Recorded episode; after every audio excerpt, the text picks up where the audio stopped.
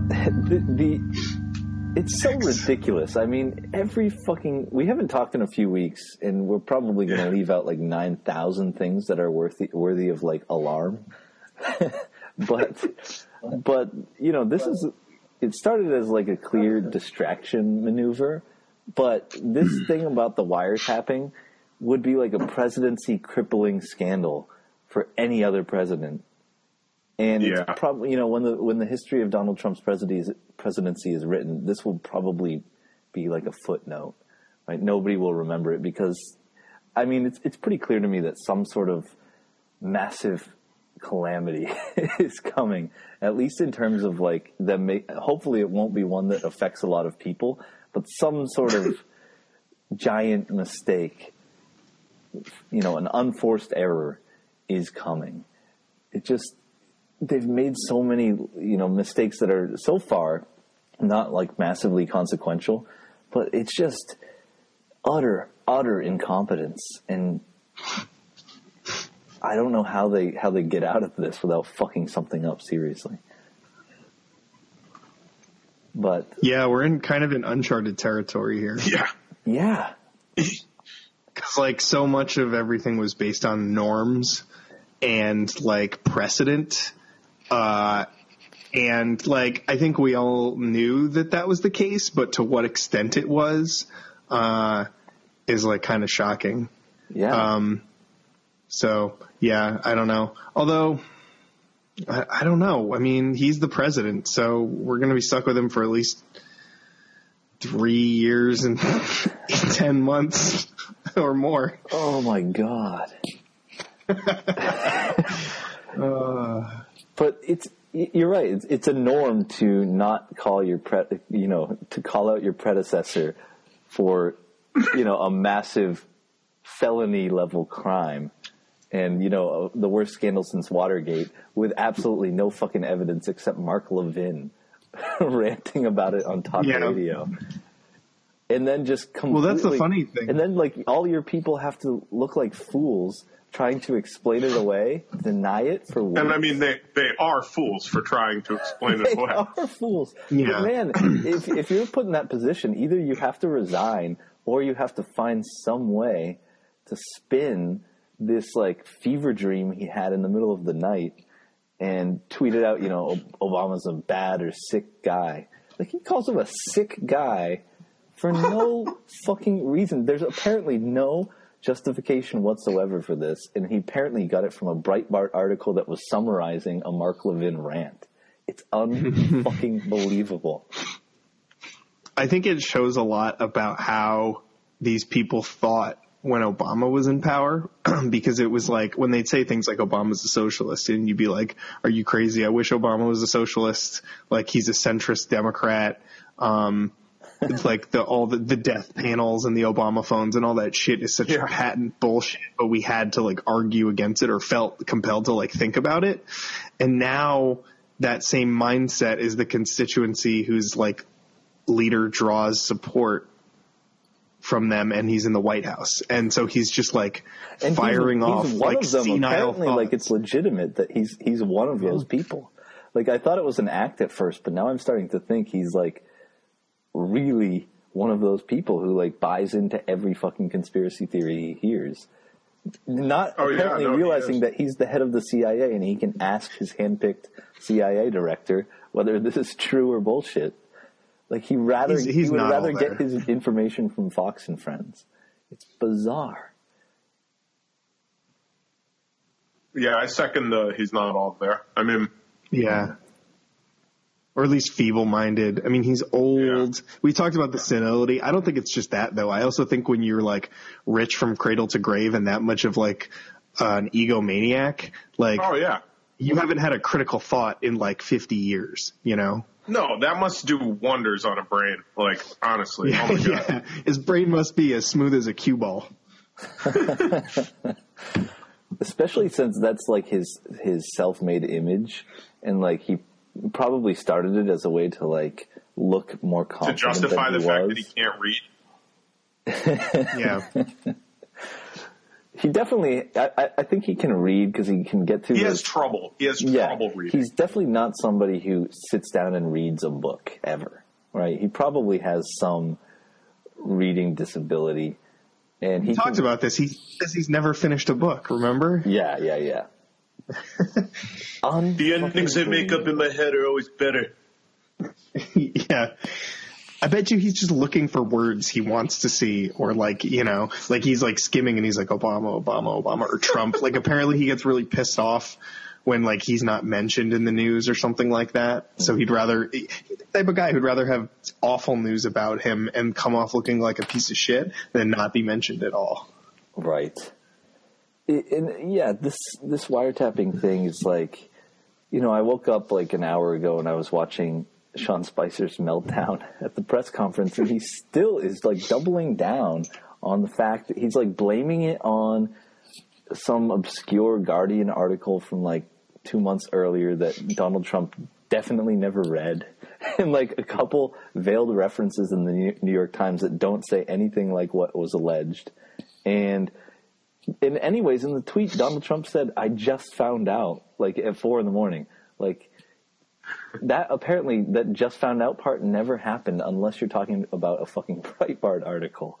It's unbelievable. They keep doubling down, and there's gonna be no consequences for it in the end. It's it's crazy. I mean, I like you say, there's no there's no um, way in the system to hold them accountable, especially when the Dems don't control anything because it's all based on norms. Like nobody expects the president to be tweeting out crazy conspiracy theories at four in the morning. There's nothing you Do you can think really people are looking that. around? Do you think they're like looking around at each other like like this is this is a test, right? This is a loyalty test, right? like like like there's a big prize at some point, right? Like what's Yeah.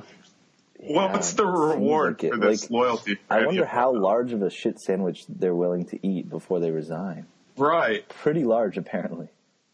Like people like Spicer, yeah, just like keep on shoveling. Like I think it's it also it also helps to be like a something of a true believer. Like Yeah. that probably makes the day to day. Like I don't know. It even if you're like, They, they aren't So- though. They they were originally like very Yep. anti-Trump. what do you mean? Like uh, Kellyanne Conway was working. Wait, who for- do you mean? Who? like Kellyanne Conway or Sean Spicer, they were working for, especially Kellyanne Conway, she was working for like a Ted Cruz PAC, and she was pretty savage about Donald Trump before Ted Cruz lost and she joined him. Yeah, but I think these people are good. At, it's a means to an end, and I think they would just happen to be in the employ of Team Tr- uh, Ted Cruz. Because the thing is, like, it's not like Ted Cruz and Donald Trump in the White House is that big of a difference. Just Donald Trump is more fucked up, but Ted Cruz is still. I mean, a lot of the stuff that Trump has done so far uh, probably would have done more insidiously, uh, and like with a lot less more, attention more and like, competent, which is why I think yeah, more maybe, message control. We're maybe still right that Ted Cruz would have been more disastrous than Donald Trump, but it, it Yeah. remains to be seen. It depends how large the coming fuck ups are. Yeah, that's And right true. now- we're only a couple months in. Yeah, we're only a couple months in, and he is doing a lot already to just bomb the shit out of anywhere any general has ever wanted to bomb.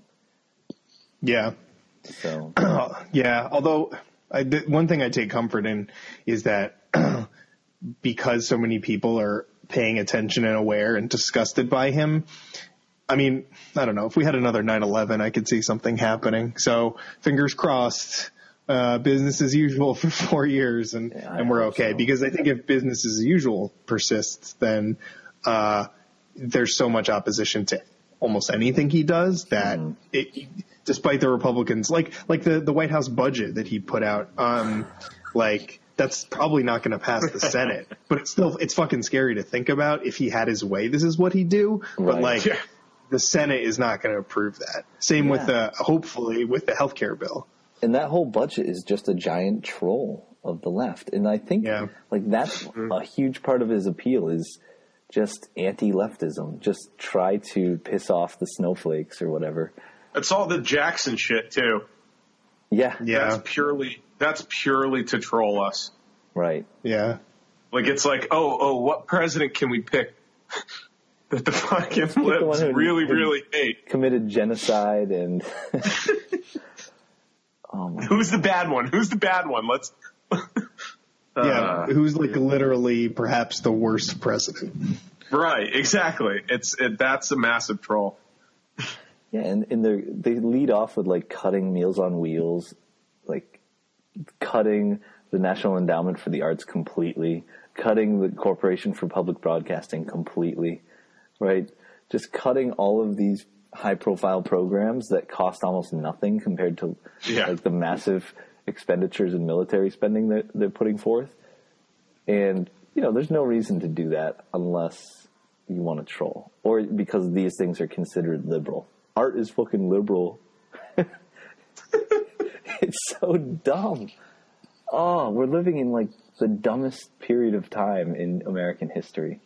But maybe that's not true. I mean, I, well, I think it, just because the government is dumb doesn't mean it's the dumbest time. I mean, a lot of it. I think I think you're seeing a lot of institutions show their age, and that includes the media as well. Because I feel like if we had like a more robust media, they well, we probably wouldn't have had Donald Trump to begin with. But um, I still think the media could like really go after the, them more, but they they they still hold on to the norms because the norms of what have historically given them power.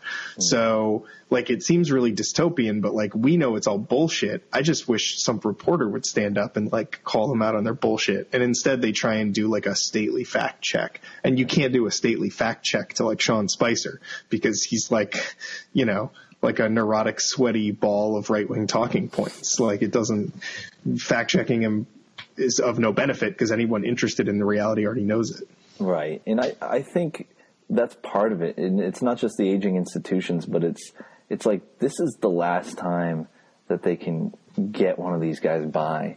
And I, I think Trump is unique in that the you know he's ubiquitous in our culture, and I think the first time I remember actually paying any close attention to him, besides like hearing references to him, um, was his his beef with Rosie O'Donnell.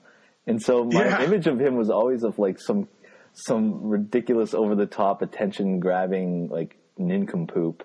Whereas if I watch these old like mainstream media interviews with him, like the Connie Chung interview or Barbara Walters or whatever, like back from the 80s and early 90s, that's probably the image that a lot of older Americans have of him, where he seems like pretty calm and composed and like seems to be on top of the situation, even though he's he's Urbane. he's always been like an attention grabbing dude.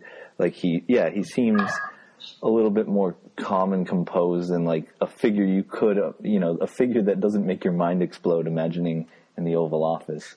Um, but younger Yeah. people, they know him from the fucking Apprentice and like from sparring with Penn Jillette and Meatloaf, and it just seems absurd to see him rise to, to the levels he has.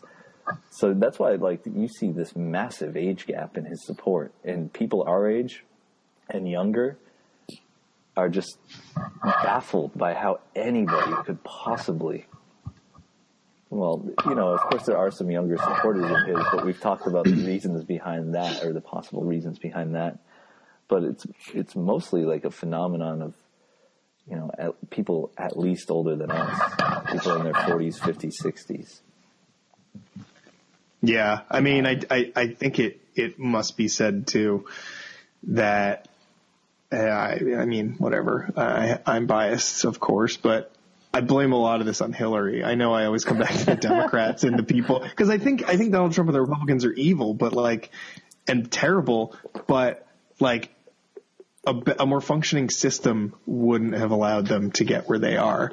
And I think because Hillary was so like uniquely um, not she didn't embody the zeitgeist like the way Bernie Sanders did. It wasn't like a natural fair primary, you know, like she cleared the field and then like did everything she could to fight off Bernie. Um, who knows who would have run if, if Hillary, let's say Hillary died 10 years ago, right? Like what would the primary have been like? I'm not necessarily saying Bernie would have won, but maybe somebody more populist would have tapped into that. And I don't think they would have beat, I think they would have beaten Trump. So I think Trump like snuck in, you know, and like you said, this might be their last chance because the, the demographics don't bode well for them. Um, I mean, they could fuck up a lot on the way out, but the baby boomers are like a decreasing portion of the electorate. Apparently, they peaked in the 80s. I read recently as a portion of the electorate. So Yeah, and, and and Trump is it's, it's easy to imagine somebody running on his, uh, you know, similar tactics as him, but it's difficult to imagine somebody pulling it off the same way. And he's a unique figure because, like I say, he he's he's been ubiquitous in American culture since the '80s, um, and a lot. You know, his whole shtick is that he's a businessman who doesn't care about feelings and only cares about winning and only cares about getting what's his. And you know, that's really ingrained in some people's mind about about who he is. And he also has a knack for taking things that most people are ashamed of, like we talked about, I think, in our very first podcast, just taking things that most politicians would be really ashamed of and would like not talk to the press and issue a statement, you know, spinning it in some way. And he just comes out and makes it look like a blast, like so fun, and say, "Yeah, we're going to torture them and waterboard them, even if it doesn't work." And nobody cares about my tax returns, and just blustering through it in an entertaining way that is a really unique. I don't know if it's a skill or like a a malady, but um, it's it's a unique feature of his personality, and I think it's it's really helpful to him in politics. He just can wink at like these these things that should be shocking to people, and they just laugh it off. It's like being there if Chauncey the gardener was pure evil. yeah, like he was just a an asshole who didn't respect anybody, but just as dumb. like just pure selfishness and skin. yeah. yeah, the, it's funny that, that Donald Trump just he's he's he embodies everything that's bad about America. Like he is He's all the he worst is a- traits of America. Yeah. Yeah, he's all American. He's he is like just straight, and he's like what other people think of us, and we can't we can't like pretend like George Bush, like well, you know, even though he was born in New England and went to elite prep schools, for some reason he identifies with Texas, so we can call him like a redneck and be like, no, that's not us. We're like the urbane ones or whatever. Like he's New York, he's all New York, he's everything that's wrong with New York and Hollywood, like the whole package. He's just you. Mm-hmm. He's the void staring back at you. Yeah, so in, in one way, like he is the perfect representative of a part of America or a, a very important piece of what made America what it is. And, uh, and that's basically, well, it's Trumpism. I mean, I don't need to find adjectives for it. You can just look at what he does. But, you know, rather than talk about these general things, there's tons of specific things that Yeah, we need to address. So, the I, yesterday they came out with the or the Hi- Hawaii judge struck down the second Muslim ban, or I guess they don't want us to call it that. So the travel restrictions or whatever the hell. Fuck that! It's a Muslim ban. it's clearly a reverse Who's- engineered yeah. Muslim ban. yeah. And the Hawaiian uh, judge agreed with you, right? Right. Yeah. And I, you know, of course, I'm not a lawyer, but I read part of the the reason why he disagreed, and he's just saying, you know, you have your top aides and people who had a serious hand in crafting this legislation. You have Rudy Giuliani saying, you know, he told me make find a way to make a Muslim ban legal, and that's what I did. And you have him bragging about that on Fox News, which is a massive cell phone. And then you have uh, after that, after the first one basically was neutered, um, you have Stephen Miller coming out and saying we're going to put out a new one that's going to be functionally the same. we're going to address the things that they that they didn't like, but the things that they didn't like was that it was clearly developed with discriminatory discriminatory intent with no true national security purpose. So by saying that, you basically doom the second one as well. And it's possible this may, you know, get through, you know, after after the appeals process goes through or whatever. But you know, it's It goes to the ninth. Doesn't it go to the Ninth Circuit Court? I think so. I I haven't followed it that closely yet, but there's definitely going to be another challenge to it. And um, There's another one too. Is- Aren't there two active right now? There's yeah, you're right. I forget where the other I one forget was. what. Yeah, me too. Hold on. The Maryland one. It was a narrower. Okay. restrict- It was also a federal judge, but in Maryland. I don't know what circuit that is. I happened to go on Yeah. Breitbart yesterday, and uh, Oh my every now and then I just go there Are you to, uh, to troll myself. and uh, all of the, it's funny. It's just like a parody of what you would think like a foaming at the mouth conservative website would be. Like they have this headline that's all caps. I think that every time I go there, by the way. I'm like, I'm like, this is someone's joke. This is my joke about what conservative headlines look like, but it's not. Let me just read you their their very measured uh, headline about about this story. It says, "Hawaii Obama judge rules Muslim imam has special constitutional rights to bring anyone from terror countries into America." terror, and then at the bottom it says, "The ruling prevented the president of the United States from enforcing his own executive order to protect the nation from migrants from terror-riddled countries." It's like none of these countries uh, citizens from none of these countries have committed any acts of terror in the United States in history. Right. So, And all the ones who have are not on the ban. Not that we should have a ban of them, but like Right, by the ban's stated criteria, it's Right. completely incorrect. right, most notably Saudi Arabia. And you know they're saying terror riddled, and yes, a lot of these countries do have serious problems with terrorism. But so does Saudi Arabia. So does Iraq, right? Iraq was removed from this newest version, and the justification Right. was a lot of the people coming in. We know that they're loyal to the United States because they risked their lives Collaborating with our military. Right. Sometimes in Yeah. high profile ways, which will get them killed if they ever, you know, you know, and their families killed. And that's that's the whole fucking reason we have these refugee like the and the refugee thing is worldwide. It's not just these countries, right? The refugee program will be shut down for I think it's 180 days or something for no fucking Yeah. reason. They haven't identified any problems with the current screening process. It's not extreme. Well, no, and that's the other thing too. Is so the difference between the two travel bans. One of the changes made was that green card holders and people with active visas were were oh you can come back in. But so then where's the justification for amending that process in any way? Right. Like if it worked fine for those people between these two travel bans, like like if now oh that's okay, then where's the justification for the process being being so broken? And you know. Yeah. It's like not. in in their own argument is is like a counter argument, and it drives me crazy to listen to. right, and that's the thing. It's like not justified by any reasonable, you know, view of national security or any reasonable critique of the current scre- screening processes. It's just reverse engineered from a clearly unconstitutional campaign pledge.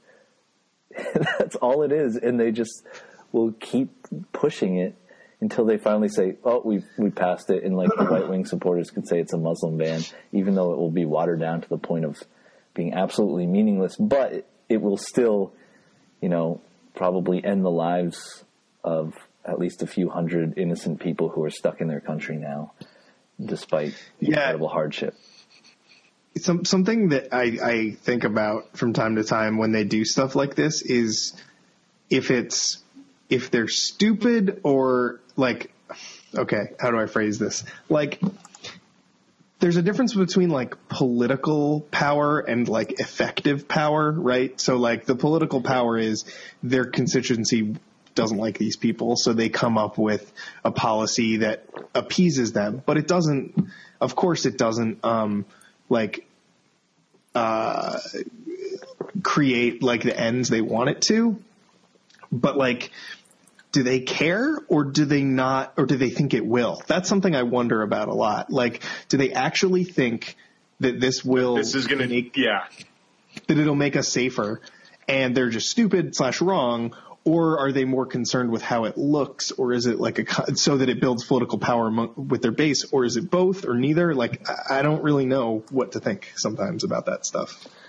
Yeah, that's the big mystery, I think. And, um, you know, Bannon's given some clues, like, you know, they, they talk about Camp of the Saints, right? Have, have you heard about this book that Bannon keeps plugging? It's a, it's a French Book. no i, I know he talked Now I refuse to hear about this book. Well, suffice it to say that it's, it's shockingly racist and it's about mass massive amounts of immigrants. In the book, it's it's uh, immigrants from um, India, and you know them just coming in and swarming European nations and turning them brown and bringing them back to savagery. Right? It's just every racist trope in one book, and of course, it was it was uh, promoted by William Buckley, and Bannon's mentioned it like five times in the last few months, and you know. I think he's even mentioned it in relation to this Muslim ban, although I'm not sure about that.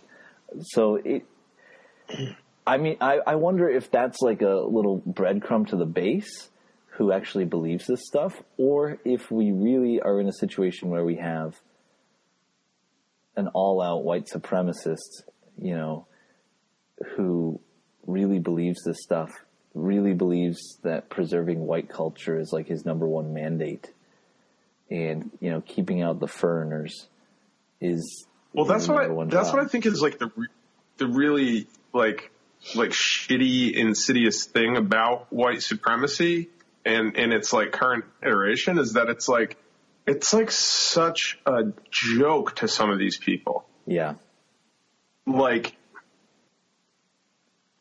to to the point that it like like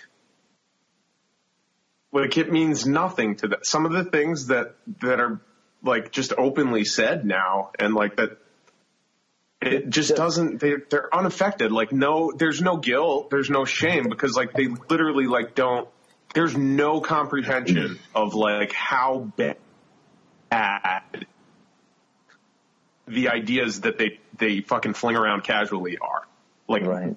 there's no there's no tangible like like reference to the consequences of this thinking mm-hmm. Like like we're talking about relatively privileged fucking white people. Like even if they're working class poor white people in America, right. we're talking relatively privileged people. They all have the internet and cable news. Like well, like, like they, this, yeah. this week, this, it's a perfect. They're example. far away from actual war. You know, like right. There's no, right. and, there's and, no and, reason to justify the ex, the extremity of the positions they're taking on on racism. And Steve King this week came out with that treat, tweet that talks about uh, Geert Wilders from the ne- Netherlands, that absolute racist. And he says he understands that culture and demographics are our destiny. We can't restore our civilization with somebody else's babies. And to that I say, you're a fucking Nazi. You share yeah, Nazi yeah. ideology on race.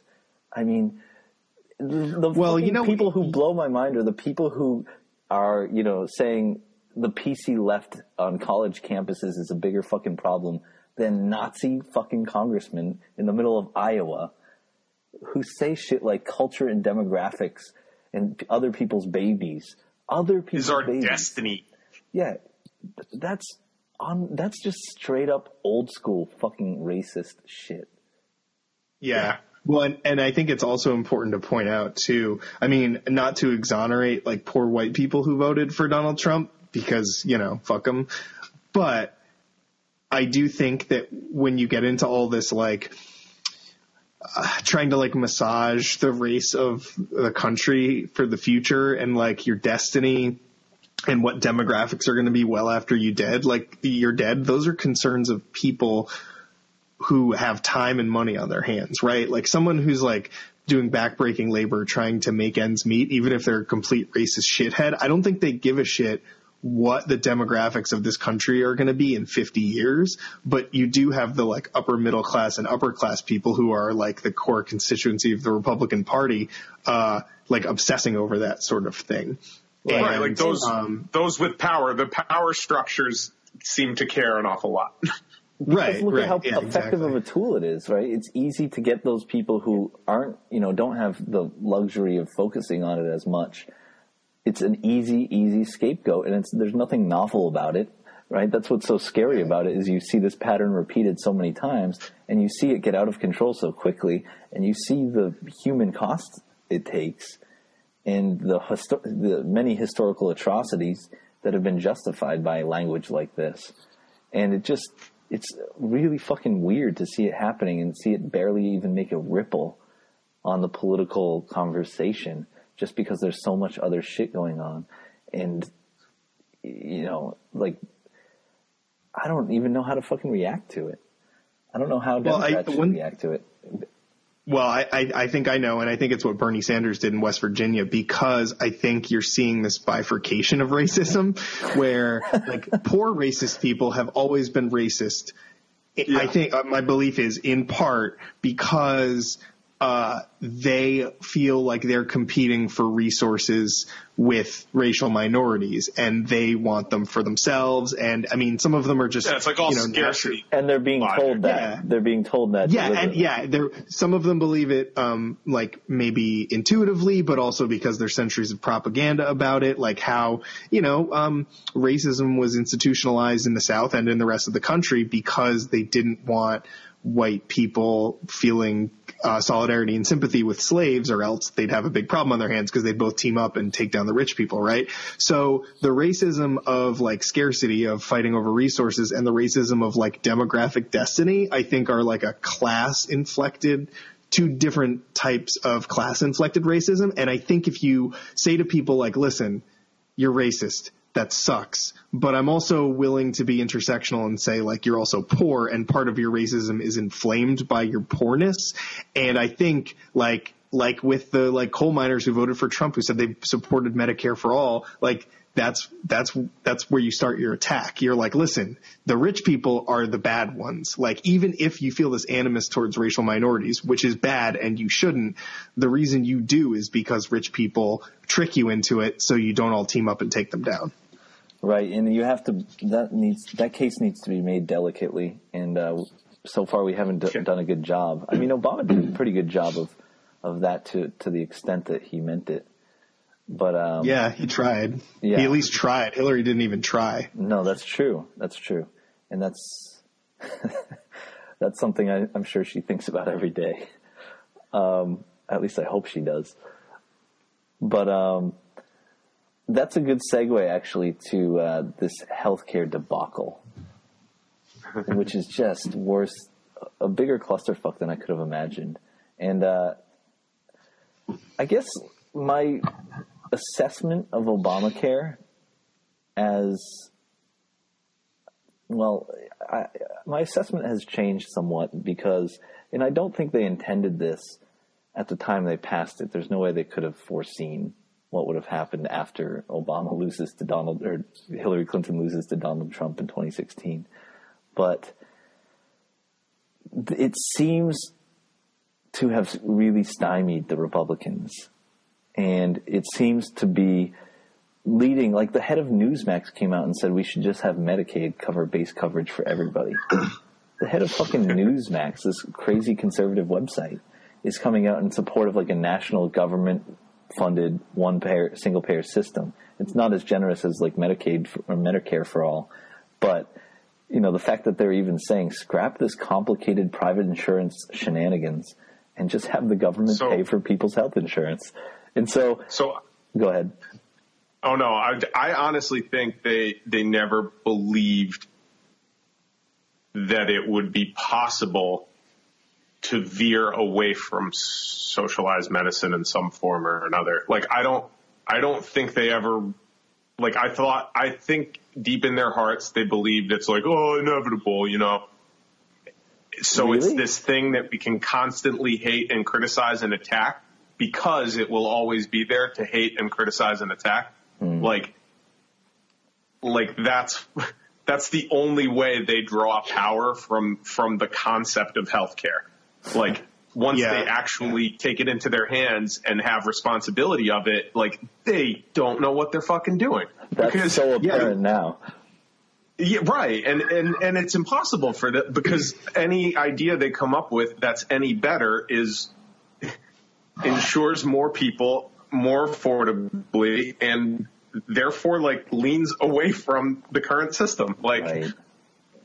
Yeah, I saw somebody on Twitter make the case that Obamacare was, I mean, it was the Heritage Foundation's uh, healthcare plan. It's already so far to the right. You can't, you can't make a healthcare plan that's further to the right and still have it do anything other than just like deny people health insurance. So yeah, um, I I mean, because it's funny too because it like it, it basically catered to so many of their criticisms to begin with that like mm-hmm. exactly like what what what do you take out of it there it was Right. already been stripped of all the things you hated because it was bipartisan when it passed Right. Mm-hmm. yeah. And I, I listened And to uh, to you know Ezra Klein and Matt Yglesias talk about this, and you know on Why? this issue, no, no, no, but on this issue, I think even you would you would enjoy listening to them because Ezra Klein explains like the thing that pisses me off about him and probably you is he and he confronts it in this latest discussion. He says, "I'm the kind of guy who." wants to be able to talk to both sides and give them the benefit of the doubt and say, you know, you're not doing it for just to help rich people and you're not doing it just to please your donors and blah blah blah. He's like, on this, you know, healthcare act, I can't do that. Right? It's just so glaringly Yeah. obvious that it's just a massive distribution of wealth from lower income to higher income. And there's no justification with healthcare. This is, you know, it's it's generous to even call this a healthcare bill. It's a massive Right. tax cut funded by, you know, massive cuts to poor people's subsidies and to Medicaid and that's all it mm-hmm. is. And you know, you're right. Like, there's no way to move this in a conservative direction. Like, they already moved it as much as they could to get Joe Lieberman to stay on, and to hopefully get one of the Republicans to, to vote for it, which you know they they didn't in the end.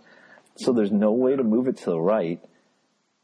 And you know, and just the promises that Donald Trump, you know, gave before and after the campaign even after the campaign, he was saying everybody's going to get better coverage, lower costs. And here you have the CBO saying 24 million people, right? Like the population of Australia will lose insurance. oh and have you read about that the the sweet spot between uh like 61 and 65 i think Yeah. where 750% Where there's, like, this- increase. Yeah, it's like a horrible coverage gap that just just yeah. And under the current system, I think like their annual I don't know is uh, like uh 2500 or 4 grand or something like that and it jumps to like like 14 or 15,000 dollars. Like that's like half of an income. Right. Yeah, especially when you're like in your uh, older years and you're trying to save up as much for retirement. You Oh, know, God, yeah. and then that makes you, you know, retire later. And then, like, what's the point of being alive if you're just going to work till you're dead?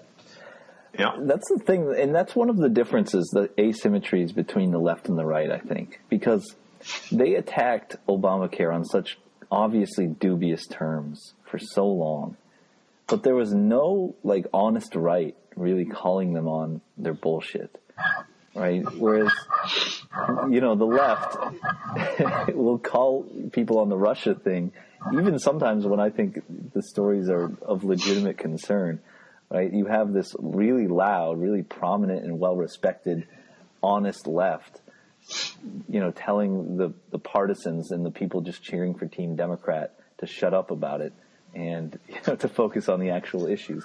On the right, you have them hitting Obamacare from every possible angle, right? Because the pre- the premiums are too high, the deductibles, and you know all of these things that they know their plans would make much worse. They just hit it from every possible angle, and so and you, you promise you know everybody's going to get care. Trump says the government's going to pay for it. That's just not connected to any possible Republican plan that could ever get widespread Republican support. And then they release this plan that doesn't do any of the things that they promised it would. It doesn't address any of the concerns with people who actually use Obamacare. Uh, it doesn't address any of their concerns. And you're having now rhetoric meet reality, and just the difference is not small. The difference is a massive chasm that somebody who barely follows politics can see clearly. So they had nobody calling them on their bullshit for years, and now I'm not sure how they get out of this trap they've set for themselves. It, it worked electorally, Yeah, I mean- but like the consequences now that they have the levers of power, I don't know what the fuck they're going to do. Like it's going to be so obvious if they pass something like the HCA and you know, just give a massive tax cut to people making two hundred thousand dollars or more, and people making millions of dollars are going to get like two hundred thousand or more, two hundred fifty thousand dollars or something like that in tax cuts annually. it's just a fucking massive theft. And I don't think it'll pass, but if it did, it would be a disgrace. Yeah. Um, this is another example of a, an instance where I think like a weak Democratic Party or an uninsistent Democratic Party, um, like enables it because like there are credible problems with Obamacare and the framing of it is that the Democrats want to do this and the Republicans are the opposition, at, least at the time, like when Obama was president. And, um, if you had any concerns with Obamacare, you could whip people up into a frenzy. Unfortunately, the Republicans are the de facto opposition, so um, they spent all this time being like, oh, Obamacare's so bad, and people, their constituents, even, you know, self-identified Republicans be like, yes, it is so bad. We hate it. And we hate it for all these reasons. And they're like, yeah, yeah, sure. Those reasons, definitely. And now that they finally have to do something about it, their constituents who they whipped into a frenzy are like, wait a minute, no, our problems weren't that like, you know, rich people weren't getting enough money. The problem was that it sucked and I paid too much for this healthcare I didn't want or need or like the stuff I did need I couldn't afford and what I really want is Medicare for all. I don't think every like registered Republican wants Medicare for all, but I think way more than any Republican or most Democrats would suspect do. I mean, it, it's massively popular. Like if you ask people, mm-hmm. um, but the Republicans were basically being like, you know, as if they had this principled opposition to Obamacare that matched their constituents and it didn't at all. And now that like political fervor that swept them to power is like built on, you know, unsolid ground.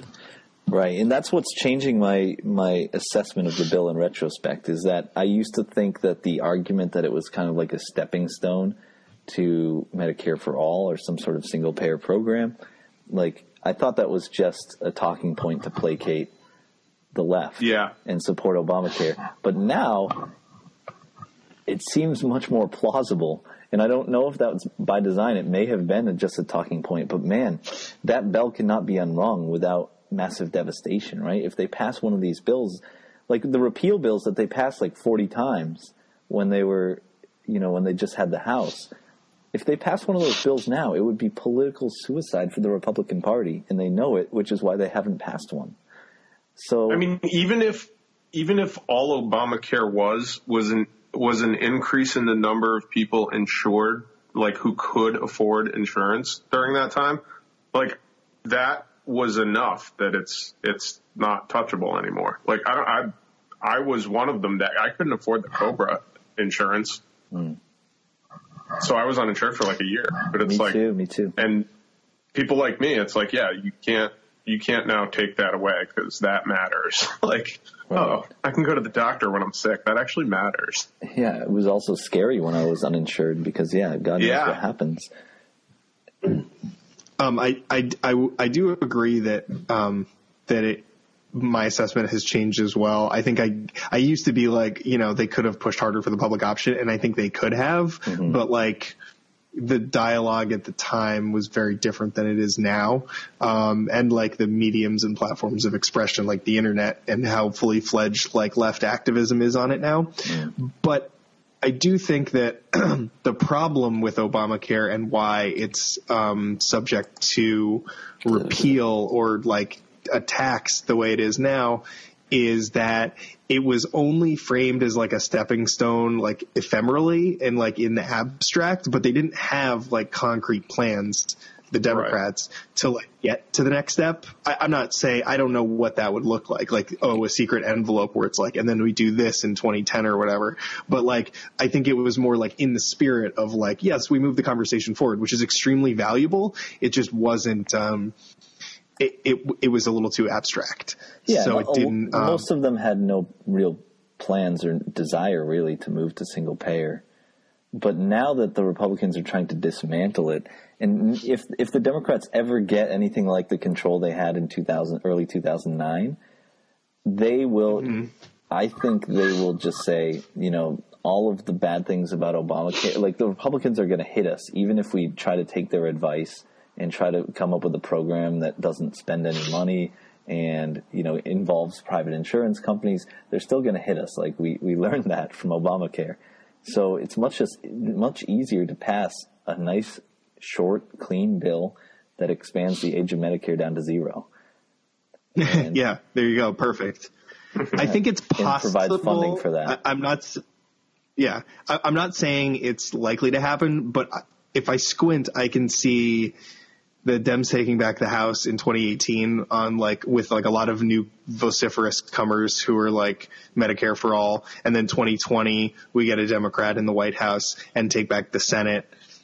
I could see it happening. Whether I, I'm not saying it will happen, but like it's plausible, you know. But then again, like shit is so stupid right now. Who knows? Who knows what the Democrats will do to fuck it up? Who knows what crazy shit the Republicans will do? But it's I can squint and I can see it. there still is like a lot of like a Fox News poll came out yesterday that showed that a lot of people are still very enthusiastic and optimistic about the economy, which I don't know. I, I guess because of my distrust, I guess I think that goes back to like I said, his public image as like a really, you know, no nonsense business guy, which does not seem based in the real world to me at all um, based on my different introduction to Donald Trump, right? It- I only really knew who he was after he had already collapsed and became a reality show star. But, you know, the other things that they're doing and the things that, you know, we should talk about about this budget, not just that they're cutting, like, they're trolling the left by cutting all of these um, high profile programs, but it's just it prioritizes the military. It, it cuts environmental programs to a terrifying degree. And you, you just had them come out and, and repeal the uh, fuel efficiency standards that the Obama administration had passed. Like they're just doubling down on every everything that fucks the climate. They want more. And those fuel efficiency standards were one of like two positive things that came out of the bailout when we Right. bailed out the auto industry. That was negotiated at the same time. Hmm. And it's like, yeah, we saved a bunch of jobs and we were able to negotiate crazy fuel emission standards changes that Right. People have been talking about for 25 years and like were non-starters. right. Like those were the two good things and now one of them's gone. So it's like, oh, we just got those jobs at least. Right. And it, the, the environmental stuff is, it's like a perfect example why markets and market efficiency should not be treated as a normative good. Like a market in a, in a, a series of corporations competing will get every last little bit of toothpaste out of that tube, right? It will be so efficient.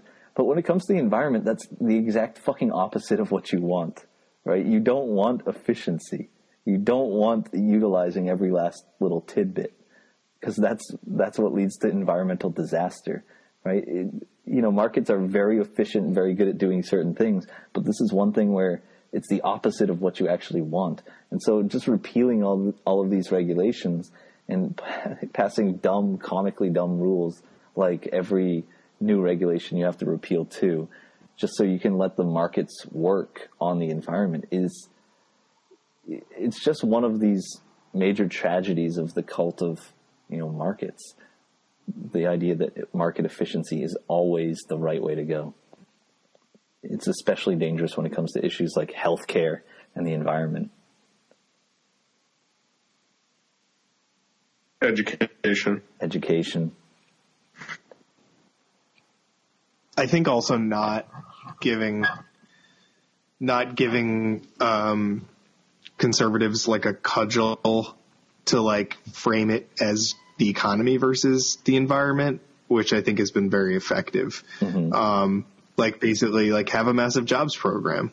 And if you're going to, while you simultaneously go energy efficient, don't like Hillary Clinton was like, we're going to put a lot of coal out of, out of business. Like that's probably one of the most fucked up things you could ever say to like a West Virginian. Um, even if the spirit is on some level like good, it's like a, just a fucked up thing to say, especially when you don't have any politics that are going to mitigate the ill effects of it. yeah obama Right, said because you can something similar to that but Yeah, you can only ever like that's the first half of a sentence. you need to say the part, Yeah. but here's how we're going to retrain you for the jobs of the future. Like, Yeah. Not to come back to it again. I mean, because is there a sing- I can't think of a single politician that's anywhere on the same level as him, but it's something Bernie Sanders used to say con- constantly in the primary. He'd be like, you know, we have to depend end our dependence on fossil fuels, but we're going to have a massive jobs program because we can't leave behind the people that depend on that. Like it's so basic, it's so mm-hmm. simple, it's so straightforward. Like that's that's what the left and Democrats need is they need simplicity of messaging. It doesn't like for all the good Obamacare did, it was so complicated, and even when you were a beneficiary of it, it was a pain pain in the ass. And you and wouldn't like, know no, you the government, a beneficiary of it, like in Kentucky. Yeah.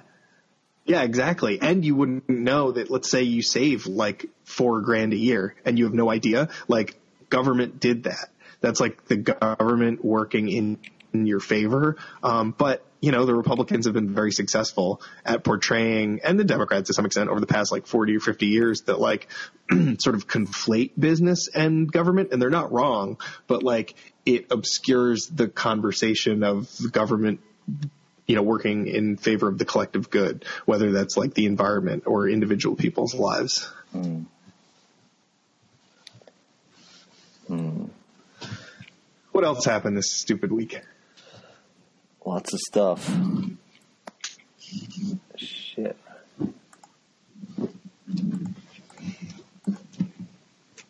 Army Corps of Engineers is another one uh, cut big time in the proposed budget.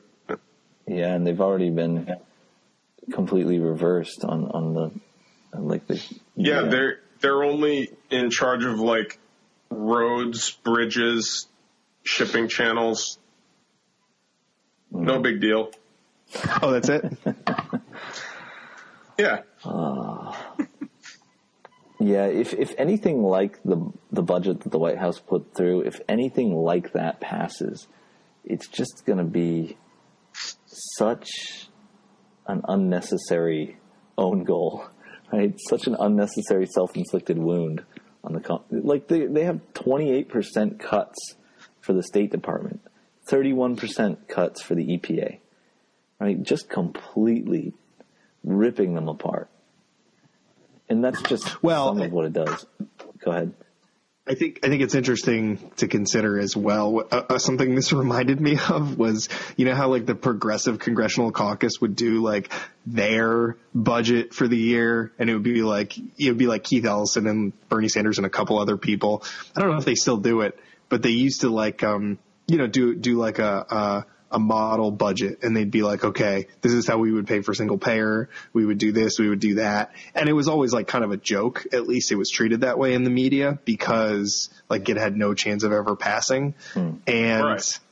I mean, hopefully this is the same way because this, this is like the fantasy bill, like, or like you guys said earlier, like it's like the troll bill. Hmm. Um, okay. but I don't know. I mean, again, Bush got away, away with with a lot because of 9/11. So that's the right now. I think we're okay, but if something fucked up happens, then we'll see. Yeah, you're right. Like, the ray of hope for you know from this last week or two is that a lot of Republicans are coming out strong against this debacle of a health care bill, and Trump has shown very little willingness or capacity to lobby people to at least not speak out against it, if not, you know, come out in support for it.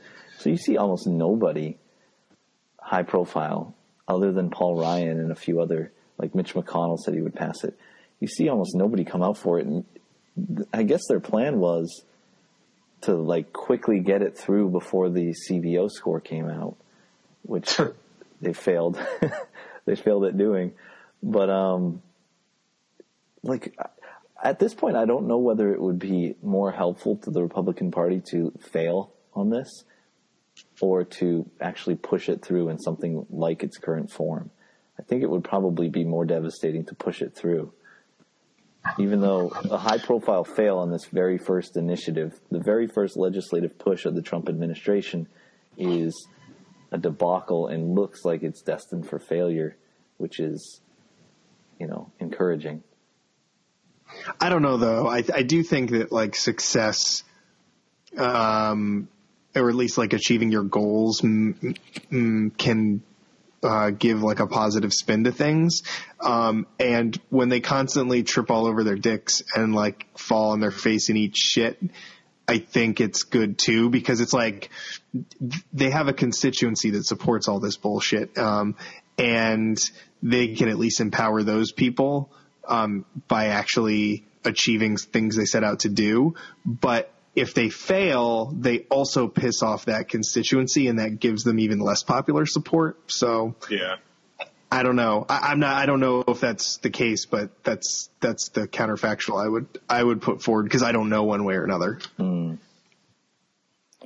Ted Cruz came out and said, you know, if we fail to repeal and replace Obamacare, we're going to be massive laughing stocks. And I think that's true because of, you know, the the rhetoric that they use to attack it. If they actually leave it in place, even though they're controlling both the House and the Senate and the presidency, like how can you take them seriously on anything ever again? And not that you should, anyways.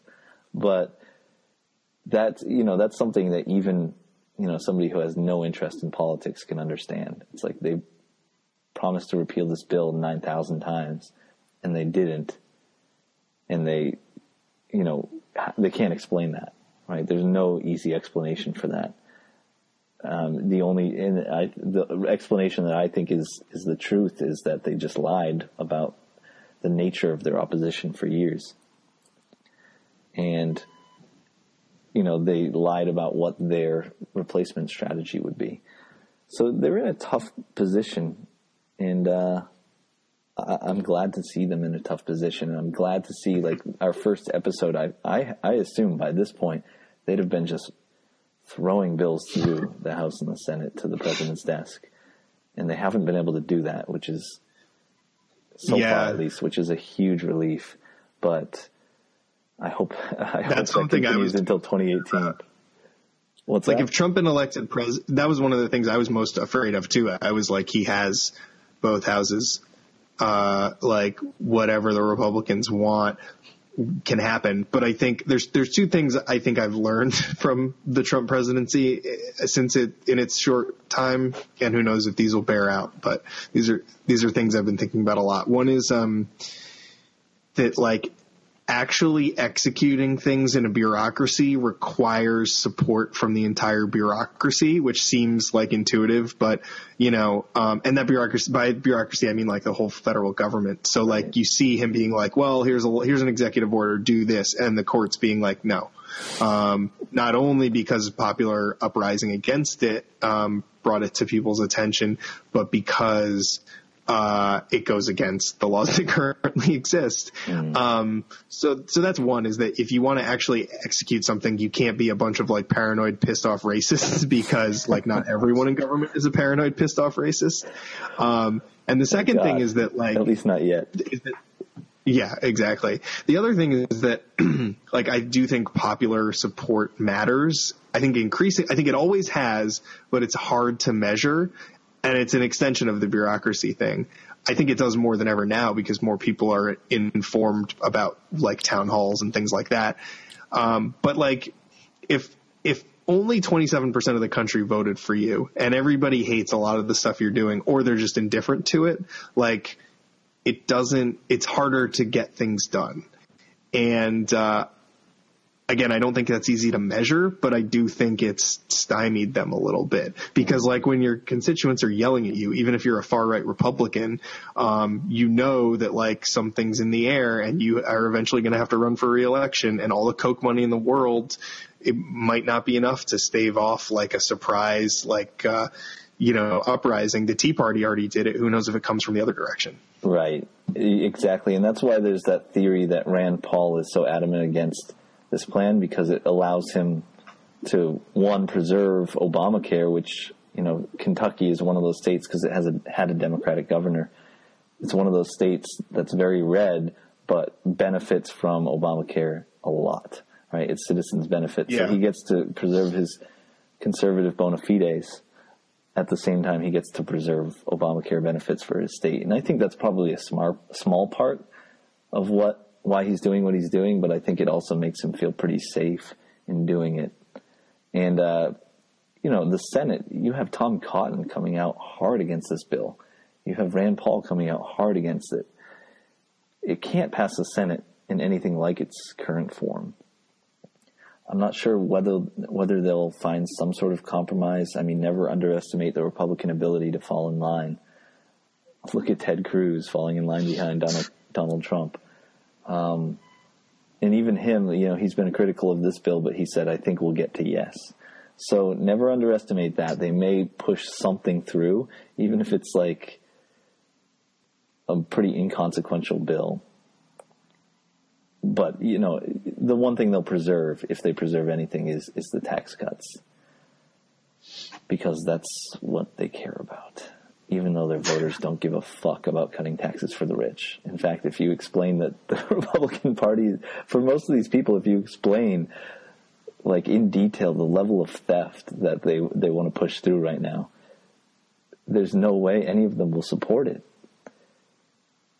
It's like how do we get that message through? Like it seems to be so obvious. And uh, they want to push it through so that you have less opportunity and that you can look at them and I don't know, bow your head lower and look up to them more because they're wealthy and you're not. Like that's apparently what they what they think will happen. And I hope that's not what will happen. But it's it's class warfare of, of the most obvious sort and you know, ninety five percent of the country is on defense. yeah, they always say, uh, you know, oh, there's no class consciousness in the United States, uh, but there's class consciousness at the top, and they yeah. are very effective class warriors up there. Yeah, yeah, and and there's not enough class consciousness by design. I mean, they don't. Every time you know oh, you, yeah. you, make an argument like a Bernie Sanders yeah. type argument against millionaires and billionaires, they hit you with class warfare and blah blah blah. But this bill is nothing but class warfare. And, you know, part of what Trump says is that we have to push this through so that we can do tax cuts afterwards. It's like, what the fuck? That tax, ki- like, the one thing about this, um, this revelation this week from Rachel Maddow about Trump's tax cuts is like, if his tax plan from the campaign passed, he wouldn't be paying 25% or whatever it was. He'd be paying 3%. So it's just fucking robbery, pure and simple. And it's just yeah, yeah, yeah. Rich people should get every benefit of the most powerful country on earth. They should get the CIA to help them in their foreign business deals and the military and things like that. They should get every benefit that the government has to offer, but they should also get to keep their money to do with it as they please, to invest in foreign countries and things like that. It's the opposite of like the Steve Bannon mythical vision of, of populism. So I don't know how long they can continue to sell it while taking the actions that they're taking.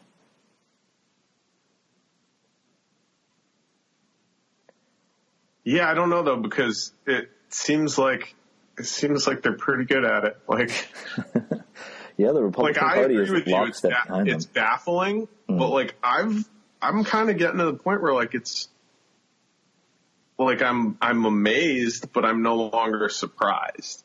Right. But the, the one the one thing about that is let me find this poll. So this is a, a Fox News poll. It it surveyed people about the favorability of you know various political figures and political organizations, right? The number one most popular, guess who it is? Say it with me, Bernie Sanders right? Oh, all right.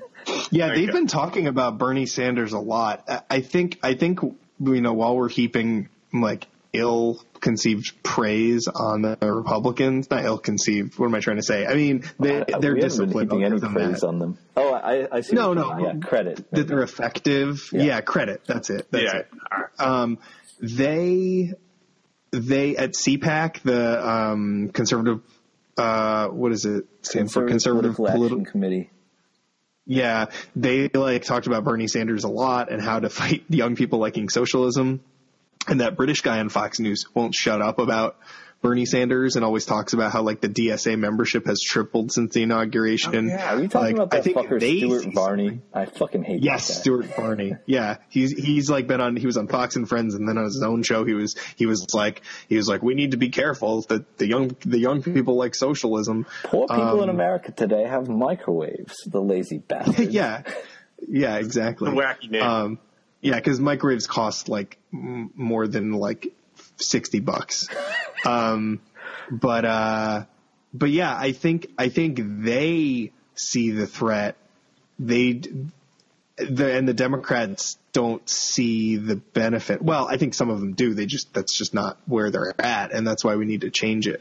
That's why the Democrats need to be uh, pushed to the left more. Yeah, I, I admire Bernie Sanders for staying out of kind of these divisive issues and focusing like a laser, like he always does. And I admire this about him. Yeah. He's focused like a fucking laser on the message. And that's what you say. Like so much of it is a popular message. And, you know, part of it is not that the Democrats are bad at messaging, but that they don't believe in that message. And that's the Yeah. biggest issue. And also they're Yeah, exactly. pretty bad at messaging sometimes. Um, Well, and I also think a lot of them just don't understand.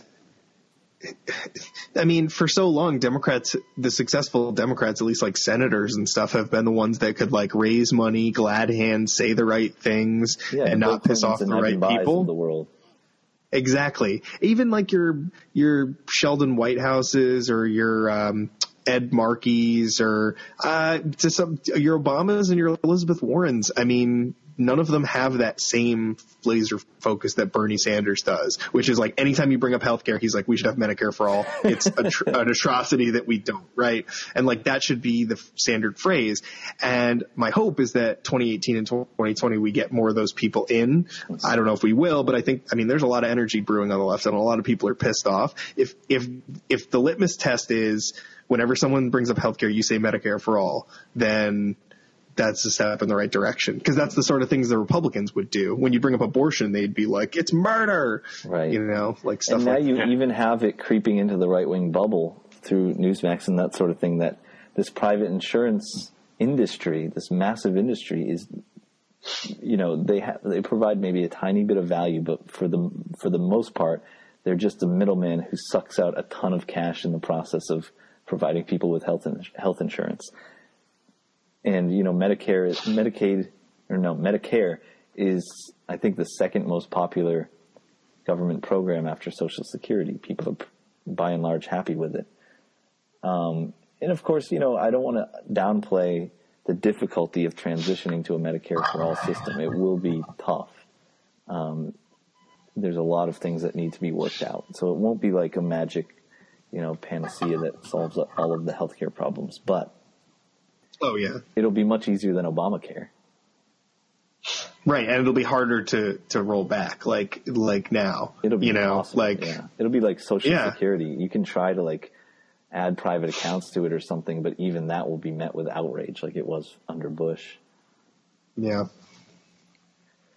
But yeah, like I guess that's the encouraging thing about this last few weeks of news is that, like I said, I thought they'd be just you know passing bill after bill after bill, and then President Trump would be signing it, but they're not able to do that. They don't have the coalition that I thought they did, and more importantly, they haven't abolished the, the filibuster as I predicted they would. And I still think they probably will, but it seems less likely than it used to. Yeah. So And it seems like he's actually so he's been kind of effectively bogged down with the uh, Muslim ban. yeah, yeah, yeah. Like not that not that that's a positive, but but like it's like the that- absence of a major not- negative. right exactly, and it's kind of like like taking some attention from them. I feel, which is like that's good, you know. Yeah, Yeah, Like, it's keep, like I keep them focused on that losing battle that will always be won. Yeah, I was um, listening to uh, the the War Nerd podcast a while back, and they were talking about ISIS and how part of the reason ISIS would succeed is that it was like surrounded by hostile powers, which sounds terrible, but the hostile powers all also kind of hate each other. So anytime it was getting attacked from one direction, it would just go and attack in the other direction, and then then that would piss those people off. and inflame like whatever like three way you know uh, shit was going on there. Basically, it was keeping all its enemies tied up at once. And I feel like there's a similar thing with the Trump administration where there's like a couple major things that they're expending all their political capital on, and it sucks because they're getting they're they're gonna get some shitty stuff through. But like if everything grinds to a halt, they can only get so much done. Right. Right. And I think you know that ties into their their um, foreign policy strategy, such such as it is. But it seemed to be originally like take on all comers, right? Escalate with every country, right? Escalate with China over Taiwan for no apparent reason, with with very little forethought apparently. Escalate with I don't know Australia even, right? Escalate with with, with Japan to a certain degree, like about you know negotiating how much they pay us to keep troops there and that sort of thing.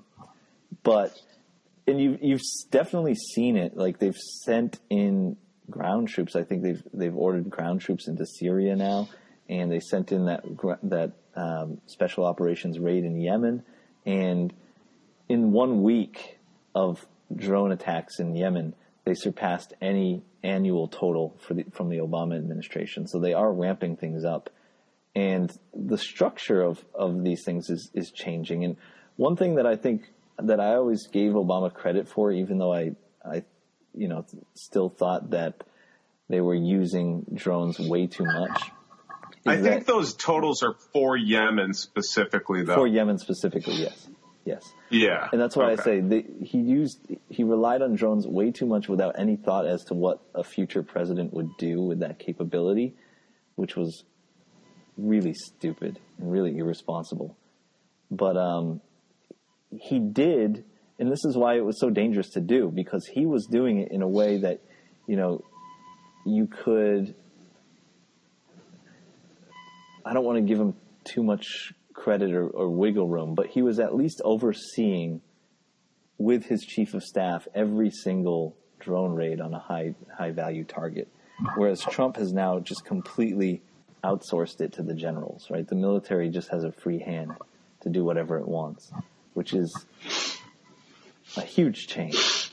And he's he's been using the military as a shield, right? With between Mattis and this new uh, NSA McMaster and Kelly at, at DHS, he's using these guys in the national security positions as, as a shield. And sometimes all he has to do is say the generals, and people go, "Oh, okay." And that's a really dangerous development, I think. There's a reason. There's a very important reason why we have civilian control of the military. had. Because Well, now, that, now yeah. that we bend the rule, you know, for four years, then what's three years, and then before you know it, that's you can go straight from the military to. Yeah, yeah. Yeah, I, I know. I know. I've I've made this point before, and I don't feel super strongly about it. But that I'm not. It's not just that the military people are in charge, if only because I think civilians could fuck it up just as much. Um, No. I mean, I think it all. It's all about like what you choose to do with it. I mean, are these guys worse than like Paul Wolfowitz? I don't. I don't know. Maybe. No, but Paul Wolfowitz, you can attack really effectively, right? Or you can you can demonize him. The generals are much harder because there's been so much propaganda about the uh, you know unerring nature of generals. And like I said, Trump just needs to go. Oh, the generals have been looking at this, and people are willing to trust them. If you say Paul, Paul I think those are still norms, though. I think the same people who would who would support those generals like would be in favor of the bullshit stuff Trump would want to do, or that or that the generals would tell Trump to do, anyways. You know, maybe I, I don't know. I, I see what you're saying that they are an effective like propaganda tool, but I think there's like I do think there's like severe war weariness in the American people, I thought so especially too, as like that the rich get richer. Look at that. Yeah, but that's that's red that's red meat for like the conservatives, you know? Like I don't think broadly people are like a little in love with her. I think the media like focused on it because it was like an effective image that was easy to like sell. yeah, it- Yeah, that's like that's like, hey, I have a black friend. Well, the, Yeah. the thing about the thing about that that made me think of kind of the perverse incentives of of political leaders is that if you save the lives of 500 soldiers by not going into a war, you can't bring out their wives and say, "My husband is still alive," and get you know a standing ovation, even though it's the same exact thing. But if one of them gets killed because of some risky or stupid military operation that you prepare or that you approve of, then you do get that political credit almost. And it's a really perverse incentive that we give to politicians. You never Yeah, have a, you never like have a photo op with like the soldiers who survived because Yeah, you there's more go to political war. value in the tragedy. Right. And it's the same thing like the Obama administration always complained about, you know, the, the transparency reforms that they did do, for instance, having like a visitor log that's publicly viewable. Um, and they said, you know, that only led to negative news stories for eight years, right? So every future administration will have a disincentive to do any transparency because there's only negative stories about them now. This is this is this talking about the the media stories and the propaganda makes me think of something that I think Trump has actually done somewhat effectively, or at least that in a in a more sane and rational and just world would not be as effective is when he talks about how shitty the media is. Um, Yeah. The same way that Republicans talked about how shitty Obamacare was. Like there are genuine grievances about all that stuff. It's just eh, it's just that there's no alternative, and like the media has to talk about it because it's like red meat for them. I mean, they can't. It it's like a gift wrap package where they get to be like you know the heroes, but also like. I mean, it's like they're mentioned in, it's like seeing yourself on the news, right? Like when Trump talks about the media, bad or good, it's still referencing the media. And so it's like a, a story that sells itself. Um, but people do hate the media. I mean, the media sucks. Yeah, that's a it's great awful. point. You're right. Like if if somebody attacks CNN, there's almost nobody in the country who wants to go out and give like a Aaron Sorkin speech praising CNN, right? About how, Yeah. how it's you know Right. a pivotal, you know, or a perfectly important piece of our democracy, right? Nobody wants to give that speech, so you can attack it. Yeah, remember when will. they wouldn't shut the fuck up about that plane that disappeared? like that's my enduring memory of CNN, and this is Me like too. what three or four years ago. Is that fucking plane? Because at, at my work they had a TV on mute that had CNN all the time, Me and for like two fucking months, every single day. That was a running that joke with my plane. coworker. We're like, did they find the plane yet? We would like say that instead of good morning. Yeah, exactly. And like, it's like a, a shell. There's no, there's no like credible case to be to be made, and you can extend that to other stuff. I mean, like the New York Times drummed up support for the war in Iraq. Um, and I think Yeah. part of the reason people can have these conversations is because you can go online and be in. T- it's not even just online journalism, although that's a big part of it. But like what we're doing right now, or like going on Twitter and listening to other people's podcasts, like you can get information that is more credible um, because there's no at least if you're rigorous in your selection there's no um, there's no reason there's no compelling interest behind it to make money. Like people understand that media is business now right? So that's that's part of the problem too. Like trump ta- taps into this anti-capitalist streak but he does it really shittily, so he only gets like dumb or vain or racist people on board. But if we could get people who tapped into the anti-capitalism from the left, then we'd be in great shape. But so far that hasn't happened. Yeah. And the hard part about that is, you know, like Zach, you posted that great, uh, I think it was an academic article about the Koch takeover of American legislatures. Um, yeah, I mean it's old news, but you know Right, right. And we, we've known about this. it was but- extensive. Right. But even, I mean, a lot of the reforms that liberals propose, like a Bernie Sanders type would propose, do, do not lead to extraordinary wealth. So there are not, there are very few wealthy people who are going to put in the kind of effort that the Kochs do because, you know, it's, it's a self-interested move by the Kochs, right? It's partially ide- ideological, but it's also, you know, they stand to profit enormously from these changes and from electing legislators that will just rubber stamp their agenda. But a liberal agenda, right? Rich people do not profit from it. So you really do need a lot of people of modest means putting their money where their mouth is eh, on a massive scale. And that's the thing is it's like a, it's a difference of uh, of scale when like the promises being made. Hmm.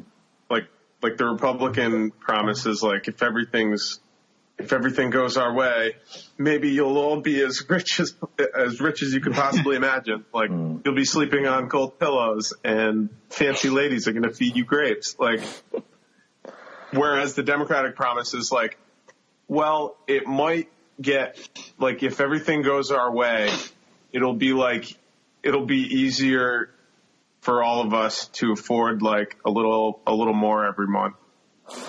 yeah, everybody can afford a- HBO, so they won't be racist anymore. right. they can listen to John Oliver. Yeah. they can. They can. Uh, you know. Yeah. I don't know. Yeah, it's true. Well, and I, I do think it's it's interesting to to note too that like the actual actually actually like poor people like like debilitate, de, blah, like debilitatingly poor people, poverty line yeah. people, which is a lot of this country, just don't vote and they don't engage with the process. Um, not like all people, not like all black people are poor and all poor people are black, but um, there was an article after the election that was talking about why the uh, Hillary's um, share of the black electorate was so low and why the black electorate in general was um, was the turnout was lower than in the past, and the gist of it was that um, that uh, black people have two choices when they vote. They can vote for the Democrat or they can not vote at all. And not voting at all is a choice. It's basically saying like this isn't worth my time or effort or like intellectual energy.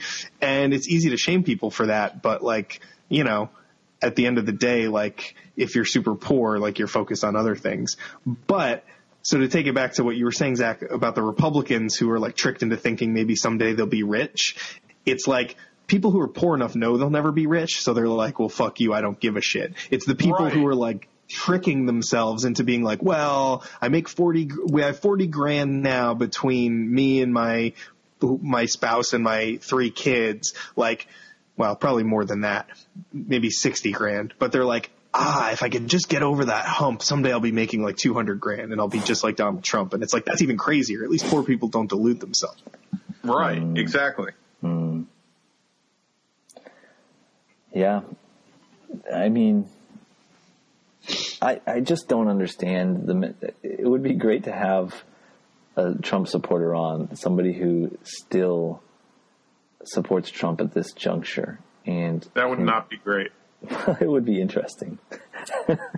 Okay, I'll give you that. But um, I did I, quotes when you said great. I do get where it comes from, but I just don't get how it can be sustained if they pass bills like this healthcare thing.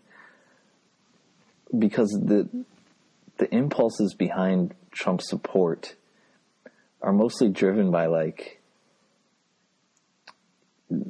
you know, there's there's the cultural grievance thing in the in the baiting liberals that they love, but there's also this economic these economic promises that you know a healthcare thing like like I say it's so visible if you lose healthcare or if your healthcare if you're 63 and your healthcare premiums skyrocket by like 700% or more you can't help but notice that um, you can't help but notice that, oh, I have to cancel healthcare, and next time you go to the doctor, you can't see the doctor. Or you're hounded by bill collectors for years and years and years and years for the rest of your life. You spend your golden years, you know, trying to avoid bill collectors who are calling you every day. Like, that's, they want to plunge millions and millions of people into a system of like a, a situation of desperation that I wouldn't wish on my worst enemy. And they want to do it just to give people who are making millions of dollars a couple extra hundred thousand a year. It's just unfucking conscionable. And I don't think they can get away with it. And I think that's why it might not pass, at least in its current form, is because there's no polishing this turd. It's a debacle. And it's an assault upon people that don't make much money. Well, I'm like, how often children have to go to a doctor? It's like unreal. Mm-hmm. Like if you had like two or three kids and you you couldn't get insurance, like you would be in debt for like four or five lifetimes just from like a few years of going to the doctor, like like a normal family physician, you know. Mm-hmm. It's absurd. Yeah. And the, the best arguments they can come out against the CBO with are, are like, you know, they misjudged Obamacare's coverage rates. There's a lot of reasons for that, but they misjudged their rates by like three or four million.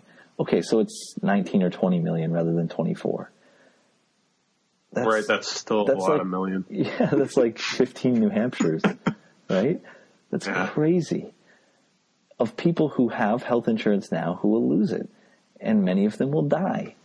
They're playing with fucking. They wanted to rush this through. They passed it at 4:30 a.m. Right, with no markup. They just they originally were trying to just hustle it through, blitz it through, and get it to the president's desk. They're playing with people's fucking lives, millions of people's lives like they're fucking toys. And it's unconscionable. I can't fucking believe that, you know, human greed would be impossible to believe if it weren't in, in such constant evidence before our eyes. Right, the depth That- that reminds greed. Sorry. I didn't mean to st- stomp on No, your sorry, I'm epic ranting. take. No, no, wow, that's kind of what most of this is. Um, uh, th- that that made me something I was thinking about today was um, the whole the whole conservative, but I think also internalized by a lot of liberals idea like, oh, the market is good, greed is good, like pursuing self interest is is the best, you know, produces the best outcomes, and and that's you know what sort of the neoliberal project in large part has been, and it just made me think like it's crazy how effectively that was sold because it's such bullshit. Like there's no evidence to it. It's just something that the rich people said to be like, yeah, if everybody just, you know, tries to make as much money, the market will, uh, inevitably, you know, lead to good outcomes. It's like, how did people get talked into that? And the thing is, I don't think they got talked into that. I think they, that's just like the post hoc justification made Yeah. for things like cutting healthcare. It's like, well, the marketplace will figure it out. And it's like, but really you just want to do the thing.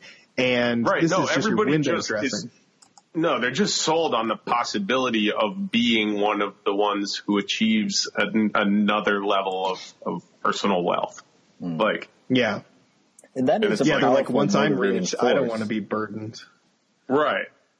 And whether it goes your way or not, you can, you can say the other thing as your, as your justification, you know? Mm-hmm. And and and the the other component to that is the more you know, the shittier someone's job is or the less they make, like the more powerful that incentive becomes. And you're right, especially as you mentioned, Alex, for those people who are not at the poverty line, but maybe 300% of the poverty line, which is like $35,000 or something like that, right? It's less than 40 grand, I think. The poverty line is really fucking scraping by. But anyways, for those people who are making maybe 300%, those are the ones who, you know, are in that pickle where, you know, they can see that, you know, $100,000 salary or that new business that will, you know, get me into six figures or something like that. And that's a really powerful incentive to, you know, to buy into that myth.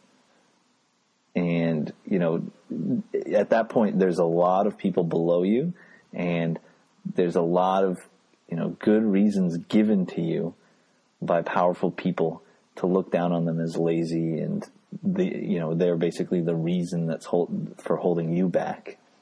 I mean, there's a, there's a logic to it that it's understandable how it operates, but it's based on these completely false notions of how societies work and, uh, you know, who's actually at the root of these problems.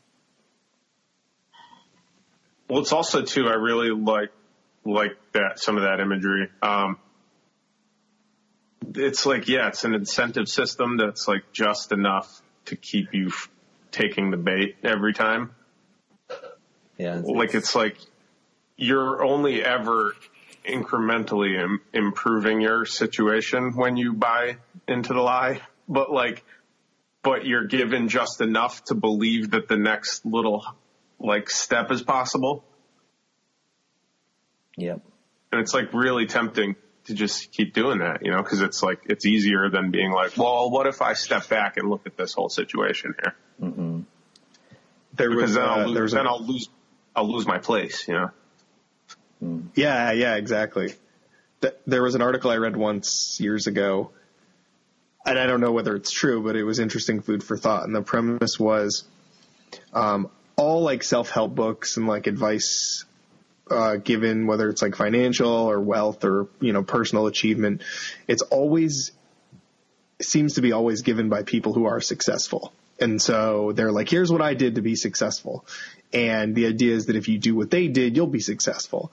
But the the author's thesis was, well, what's probably more effective is to talk to all the people who failed and figure out what they did and then don't do that. But that's not like a way of looking at things that Americans or Westerners or maybe even just people uh, in like our modern dumb world want to want to look at, and also you know people who are successful have money and power, and so obviously they can um, they can leverage that to tell their story.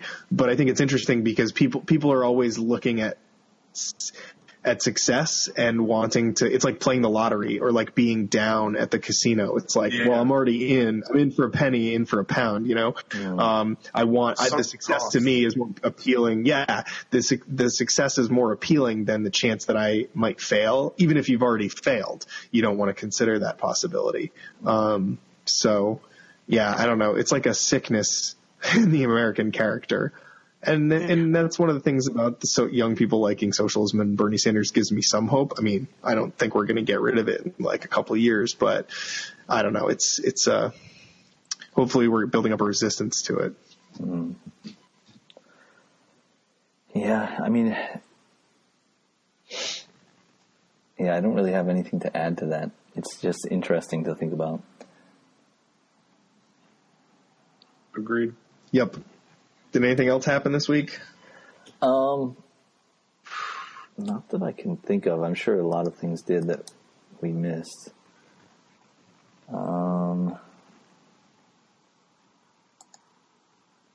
we have all of the the bribery stuff. It, it's funny, like the uh, conflict of interest has just become kind of like a low hum that we can take for granted in the background, even though some of it's pretty rancid. But you know, it's like so many of these scandals. Like I opened today's podcast by saying so many of these scandals would be major issues for any other president, but there's just so many. He's just flooded the zone that it's impossible to like pick one out. And you know, it'll get easier if Democrats take the House, which my God, I would be so happy about.